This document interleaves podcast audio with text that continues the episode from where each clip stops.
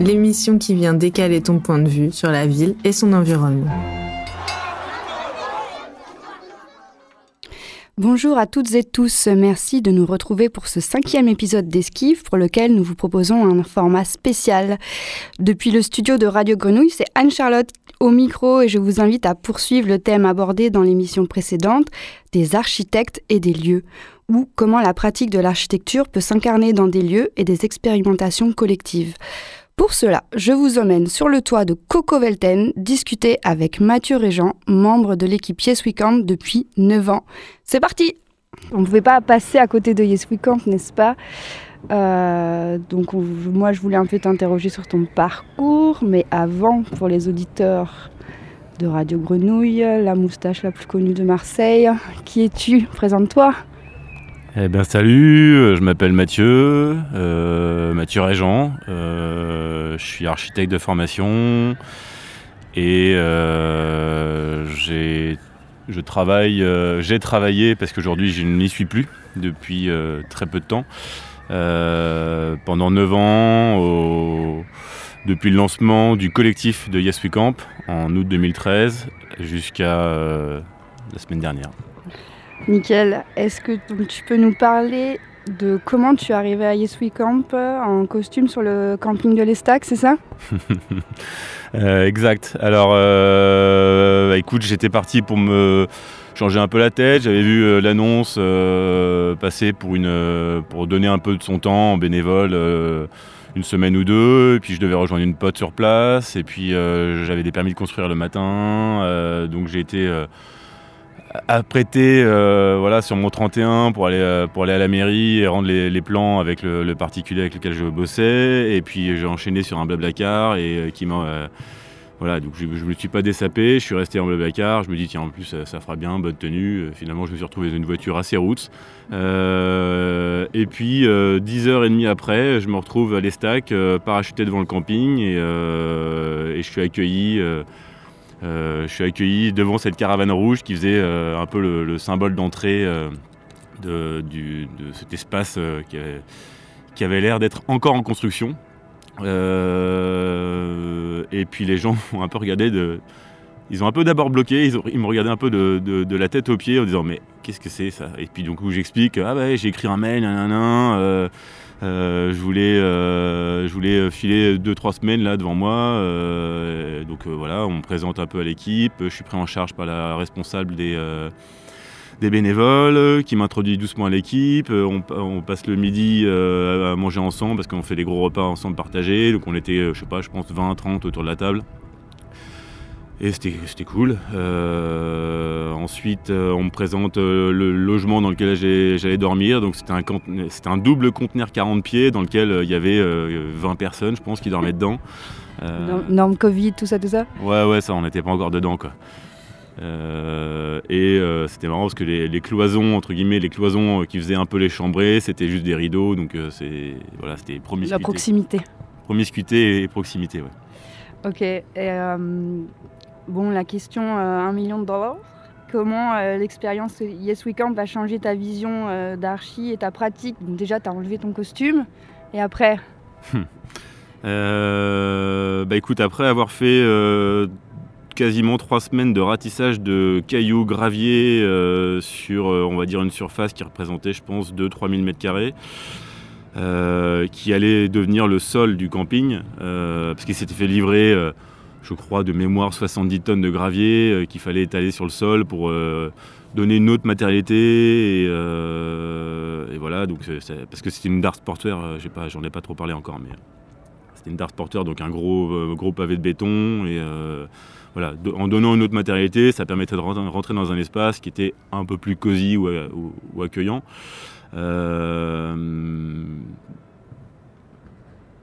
Du coup, ratisser 3000 m2, ça t'a changé ta vision de l'architecture Ouais. ok. Voilà, non, mais c'est surtout que les, euh, donc les deux, deux, trois premières semaines, j'ai fait ça. Et ensuite, le soir, j'ai essayé de discuter un peu avec euh, l'ingénieur euh, William Martin, qui, que pas mal de gens connaissent un peu autour de nous, qui est un peu, pour moi, le petit ingénieur fou, et qui a un peu conçu ce qui était les, le système de chauffage des douches pour ensuite être phyto-épuré. Donc il m'a expliqué un petit peu tout son bazar et, et comment améliorer un peu notamment le filtre à cheveux, parce que évidemment quand tu as des douches et que tu as 50 ou 100 campeurs, euh, bah, ça fait beaucoup de cheveux et que ça bouche les différents filtres et qu'il fallait trouver un moyen pour pas que ce soit trop crade, pas qu'il y ait trop d'entretien. Donc euh, j'avais mis des pare-cheveux un peu partout et je m'étais mis une liste pour euh, voilà, les, changer régulièrement, enfin en tout cas les, les virer. Euh, ensuite, j'ai rencontré une partie de l'équipe qui s'occupait aussi de, tester l'eau, euh, notamment euh, sur, comme c'était de l'eau phytoépurée, qui allait ensuite être épandue sur le jardin et les différentes plantes, etc. donc là, c'était avec Sabrina qui faisait des tests en laboratoire pour tester la qualité de l'eau, si on pouvait l'épandre comme ça sur, sans, risquer quoi, que ce soit. et au fur et à mesure, bah, je me suis mis aussi à faire des petites réparations, parce qu'il y avait je crois qu'il y avait 7 8 caravanes, je sais plus, qui étaient les petites unités d'habitation pour 2 à 4 personnes, euh, dans lesquelles il y avait régulièrement des petits problèmes électriques, parce que c'était des caravanes à pas cher, euh, dans lesquelles on a euh, désossé des trucs et refait plutôt des petites chambres dedans. Donc j'ai fait d'abord des réparations électriques, j'ai un peu appris, je connaissais vraiment des bases, bases, bases, et là je me suis vraiment mis un peu plus, essayer de comprendre aussi comment fonctionnait l'électricité générale sur le site. Donc là il y avait un électricien qui était sur place, mais qui n'était pas souvent là, donc il me parlait un peu des trucs.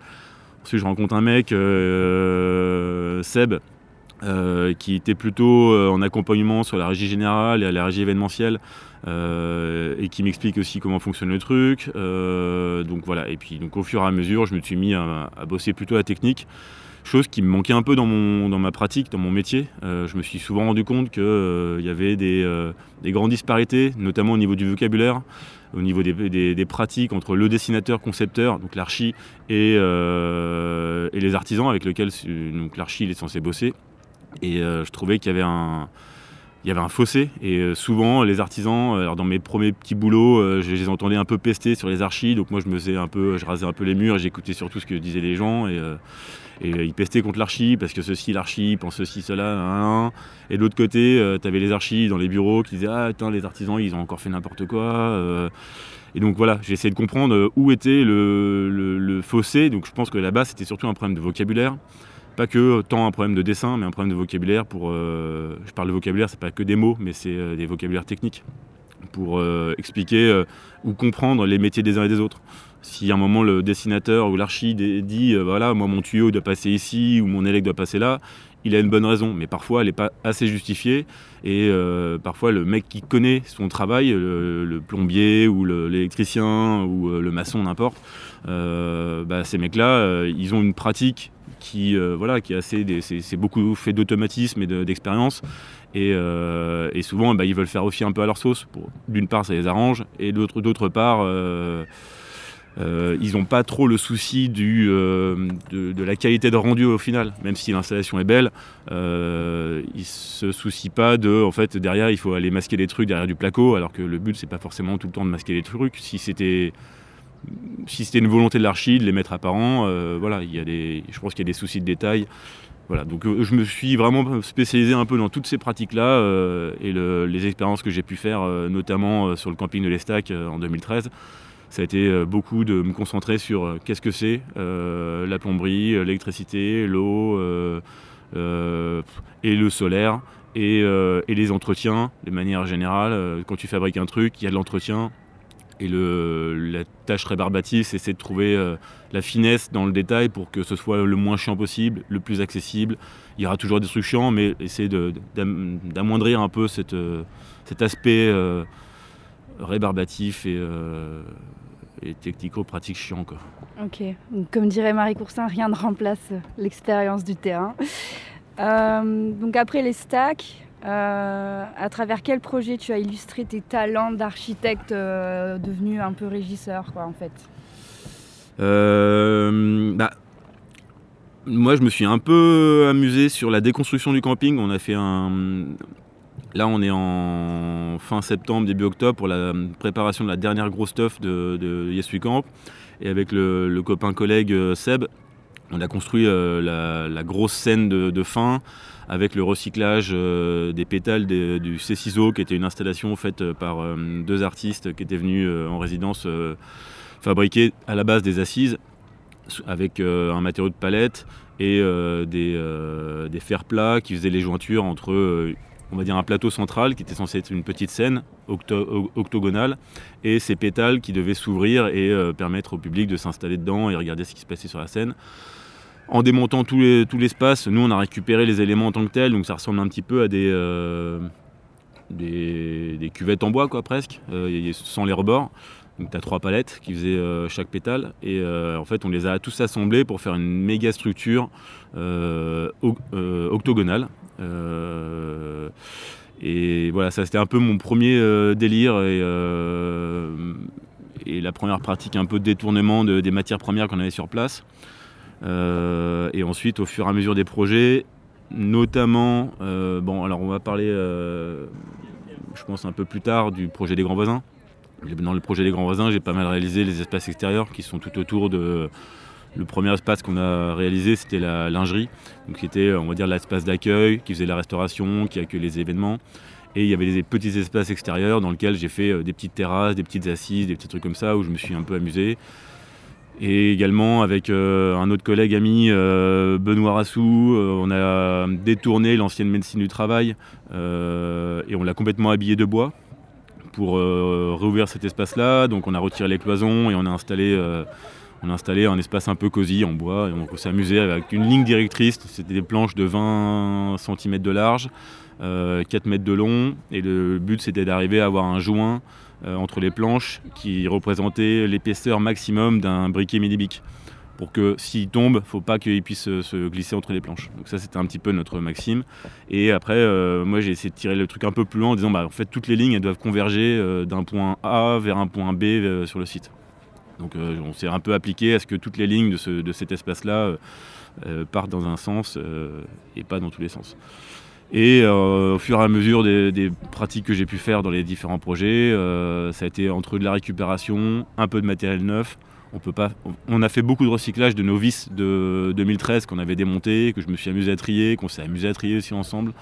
Et c'est comme ça aussi que j'ai appris les vis, toutes les sortes de vis, toutes les têtes de vis, les vis pourries, les vis très pourries, euh, les vis non recyclables. Enfin, il y a un moment, euh, tu arrives au bout de la vis. Donc en fait, comprendre, comprendre euh, qu'en fait un matériau peut avoir plusieurs vies, mais il a quand même aussi sa date limite de, vie. Et moi, je m'étais pas mal amusé à utiliser ça. Donc en fait, on a remonté 3-4 sauts de vis. Quand je parle de sauts, c'est des gros sauts de vis. Et les premiers espaces des grands voisins, on les a construits avec un peu de bois du camping de 2013, un peu de vis de, de 2013 les deux trois visseuses qui nous restaient qui étaient à peu près euh, euh, potables euh, et, deux trois petits trucs comme ça Donc ça c'était un peu le, on va dire le, recyclage de, nos matières premières. j'ai eu l'occasion aussi de construire dans l'espace du camping une cabane qui était une unité d'habitation pour quatre personnes qui était perchée à 2,50 m de haut sous l'idée un peu des trabuquis qu'on retrouve souvent sur les en Italie ou sur les bords de mer, euh, qui normalement ce sont des cabanes de pêcheurs. Et je m'étais inspiré de ça parce que c'était mon exercice de construction en deuxième année de l'école d'archi euh, que j'ai faite en Normandie. Euh, et, je trouvais intéressant de le laisser à l'échelle 1, parce que je l'ai laissé à l'échelle de maquette. Mais voilà, j'ai eu un peu l'occasion d'utiliser ce truc-là. Alors la consigne, c'était normalement pas faire une cabane qui dépassait 30 cm du sol pour toutes les, raisons d'accueillir des gens dedans. J'ai un peu détourné ce truc-là parce que je me disais c'est con si je fais une cabane euh, qui est censée être une cabane euh, au-dessus de l'eau et euh, sur pilotis à 30 cm, ça n'a aucun sens. Donc j'ai commencé à réfléchir. La matière première que j'ai utilisée, c'était une partie des, grosses poutres de la gare de Clamart qui a été démontée en 2014, non 2015, je sais plus, 2015. Et, c'était grosses poutres qui permettaient de faire les fermes de la, de la gare de Clamart. Et un, jour, le, responsable de chantier euh, appelle Nico, notre directeur de l'époque, et euh, nous dit Ouais, tout, on a. Euh, ça représentait, je sais pas, 70 tonnes de bois. Ouais, et puis on dit oui. Et puis en fait, ils arrivent, en fait, ils avaient juste pris la pelleteuse, ils avaient arraché les fermes, et ils nous ont déposé ça au sol. Donc on s'est amusé, entre guillemets, avec des grosses guillemets, à démanteler, démonter tronçonner parfois les éléments parce qu'en fait tout était imbriqué les uns dans les autres avec euh, des, énormes échardes, avec plein de trucs. Donc c'était assez, jouissif après de retrouver de la matière première propre dans lequel il a fallu travailler. On avait des grandes longueurs de 7 mètres, on avait des moyennes longueurs de 4-3 mètres, et on avait des petits bouts qui servaient pas à grand chose, mais qui, allaient servir sûrement de pied, de table ou plein d'autres choses, parce que des morceaux d'un mètre, tu fais toujours des choses avec. Magnifique. Donc là, euh, on revient là où on est pour les auditeurs de Radio Grenouille. On est sur euh, le toit de Coco Velten, comme tu l'as dit tout à l'heure, une des plus belles vues de Marseille. Euh, Coco Velten, en deux mots, pour toi, c'est quoi? C'est un, un, espace hybride et dans lequel plusieurs pratiques se font. Alors euh, s'il faut, euh, aller un peu plus loin qu'en deux mots, euh, je dirais bah, il y a quand même trois programmes qui, font un peu la base vie de la vie de société. Il y a de l'hébergement. Ici c'est de l'hébergement surtout d'urgence ou en tout cas une mise à l'abri de personnes en situation de grande précarité. Il y a des espaces qui sont des espaces locatifs de bureaux et il y a tout ce qui est ERP, des établissements recevant du public. Donc ça, ça va être aussi bien la cantine qui permet de faire un espace de rencontre, un espace de restauration, euh, des cafés, euh, etc. Qui est aussi notre espace de programmation dans lequel on fait des représentations, des, euh, des, petits concerts ou des conférences. Et tout ça, c'est toujours gratuit. notre mot d'ordre, c'est toujours d'arriver à une programmation gratuite. Et on a un autre espace qui est l'ancien gymnase du bâtiment d'origine qu'on a transformé en euh, grande salle pour euh, de la conférence, euh, pour, pour des gens qui veulent se retrouver dans un espace où on peut accueillir jusqu'à 200 personnes. C'est pas tant un espace de teuf, même si on en a déjà fait quelques-uns, mais parce que c'est au deuxième étage, parce que tout ça, etc. Mais voilà, donc ça c'est un peu nos ERP et le toit est aussi déclaré en ERP. Donc on a un peu tous ces programmes-là, donc on a, les, trois grandes règles qui régissent un peu normalement euh, la, vie de société. Donc on a euh, le, logement, euh, le code du travail avec les locations de bureaux et tout ce qui est ERP. Donc en fait là, laisse-moi dire que les pompiers étaient contents d'avoir un projet comme ça en disant Ouh là là les gars, vous, vous, partez sur un truc qui est costaud là. On n'a jamais vu ça, bref. Et en plus les programmes ils sont pas séparés, ils sont tous imbriqués les uns dans les autres. Donc on a travaillé euh, en interne pour essayer de comprendre, etc., euh, comment on allait pouvoir faire. On a accepté certaines règles et on a demandé des dérogations pour d'autres. Magnifique. Euh, yes We Camp, on a le bouquin là sous les yeux, lauréat 2020 du palmarès des jeunes urbanistes. Pourquoi?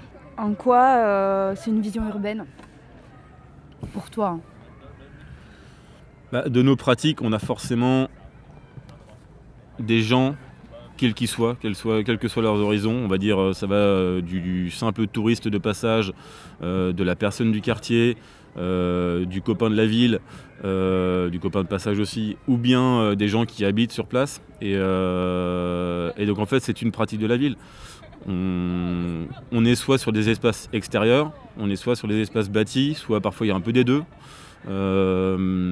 et la pratique urbaine, elle n'est pas forcément obligée de se faire à l'échelle d'un quartier euh, très grand comme les quartiers de Remède. Elle, peut se faire d'abord euh, par euh, des, petits points d'acupuncture dans la ville. Et, le bâtiment de, de Coco Velten, il s'inscrit dans ce cœur d'îlot, Velten. Alors Velten, c'est assez drôle parce qu'en fait, ça vient du nom de la brasserie Velten.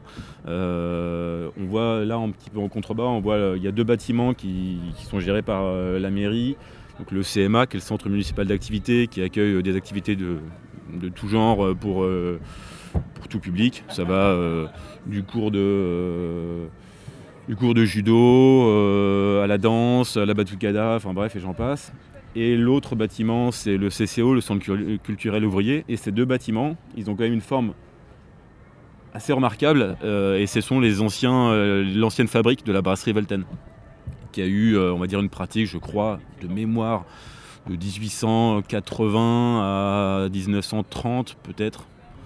Euh, et ensuite, il y a aussi donc le Contact Club qui fait euh, plutôt l'accompagnement avec des jeunes en proposant des activités. Et ces activités-là, ils ne ils sont pas payés directement, mais ça leur permet d'avoir un voyage pour partir quelque part.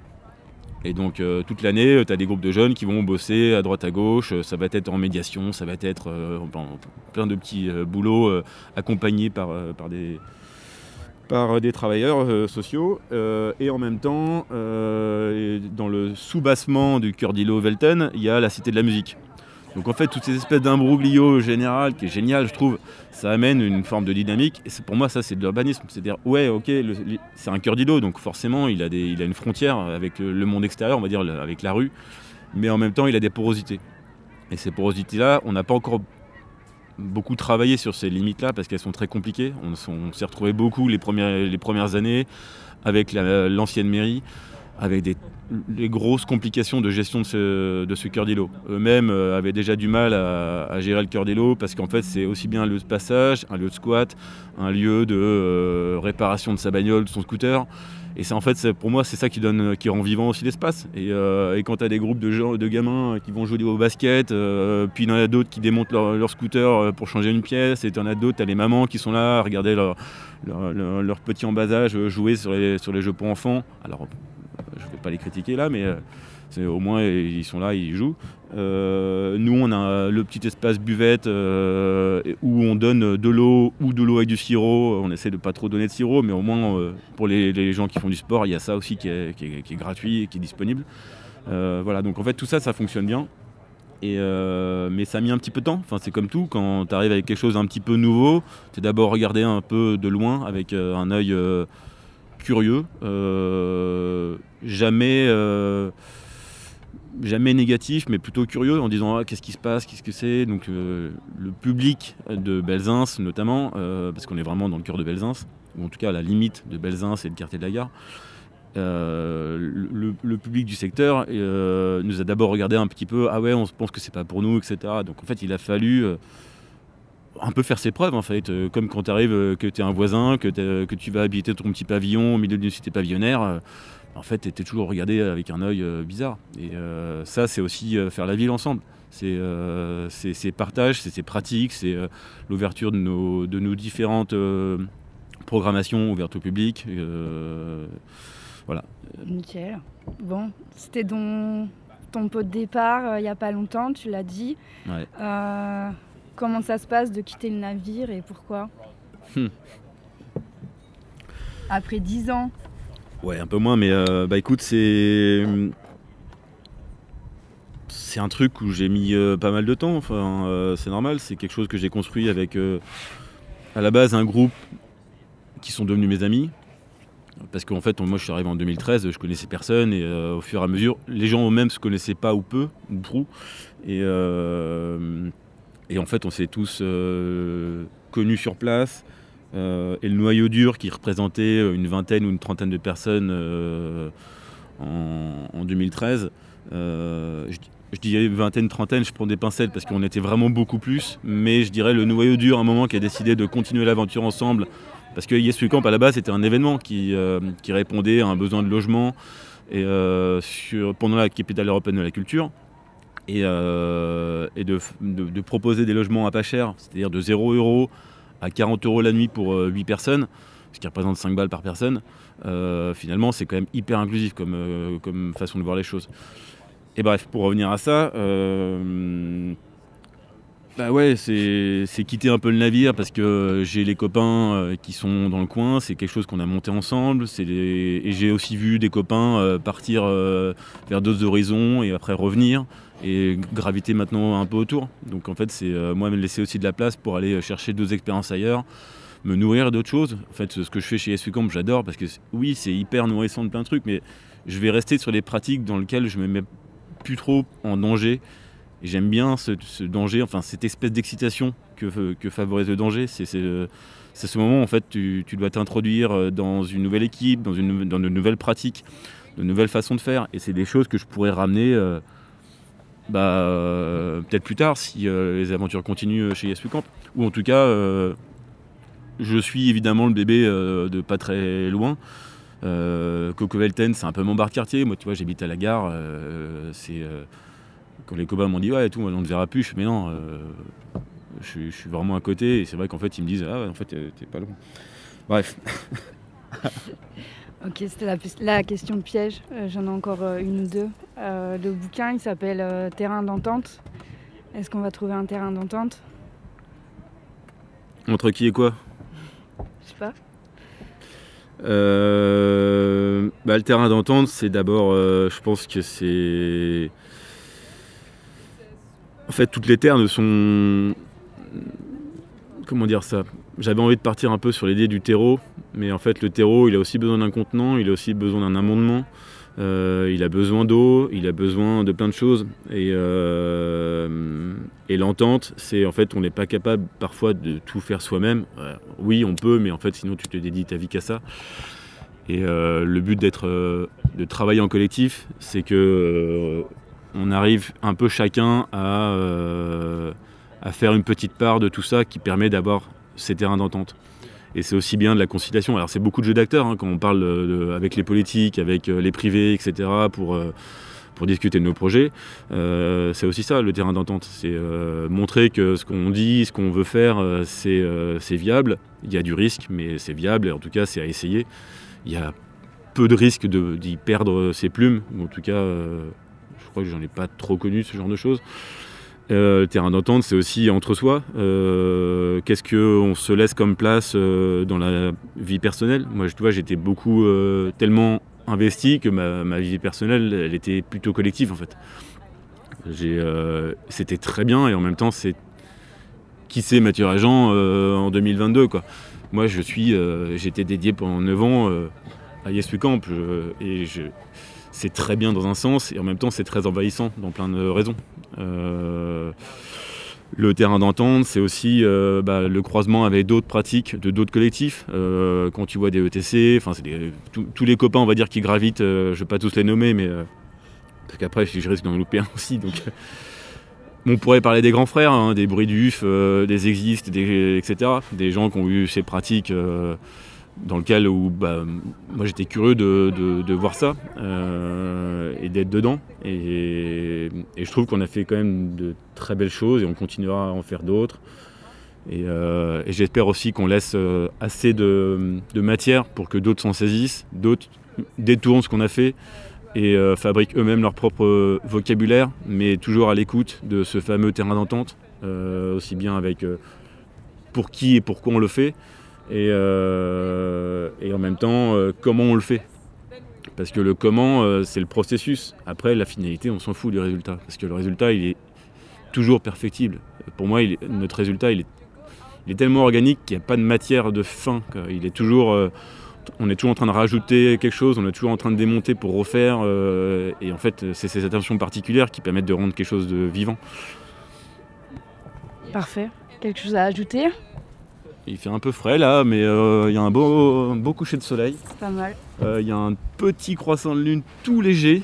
Euh, en tout cas, voilà, moi je parle beaucoup de ces ambiances-là. Enfin, c'est ce, aussi garder du temps pour être attentif à ce qui nous entoure, pas être uniquement dans sa bulle. Et moi, je suis quelqu'un de très électron libre dans ma façon de pratiquer le collectif. Je disais que je me suis, me suis pas perdu, mais j'ai beaucoup donné dans le collectif, mais j'ai toujours réussi à trouver des moments de contemplation, des moments d'écoute, d'éveil, de voilà, savoir profiter aussi des, choses qui avancent sous un autre, euh, un autre temps. Euh, toutes les petites plantations qu'on fait, euh, tous ces moments bah, en fait, où ça nous ramène un petit peu à notre condition humaine sur, sur Terre. De retour au studio de la Friche, nous venons de voir avec l'expérience de Mathieu que la formation d'architecte et l'expérimentation, à travers des projets collectifs, peuvent amener à une vision à la fois technique et sensible. Du ratissage de gravier au saut de vis récupéré, des maquettes de Traboki à leur réalisation à l'échelle 1-1, des grands voisins à Coco-Velten, d'une vision urbaine à la contemplation du soleil couchant. J'espère que ce format spécial vous a plu. Je vous invite à feuilleter le livre Terrain d'entente aux éditions Parenthèse qui nous a accompagnés pour l'écriture de cet épisode. J'en profite pour vous dire que nous serons en direct sur les ondes de la Grenouille jeudi 31 mars à midi pile pour une édition spéciale pour la Semaine de la Jeunesse avec Nelly Flécher, une heure d'esquive sur les enfants dans la ville avec Vittorio Leone et la team de Orgabari. Merci de votre écoute. Merci à Mathieu et à tous les copains-copines de Yes Weekend qu'on embrasse. Retrouvez-nous sur les plateformes d'écoute en format podcast et sur les réseaux sociaux. Esquive avec un S à la fin. C'est fini pour aujourd'hui. Hâte de vous retrouver avec Marie le mois prochain. À très vite et portez-vous bien.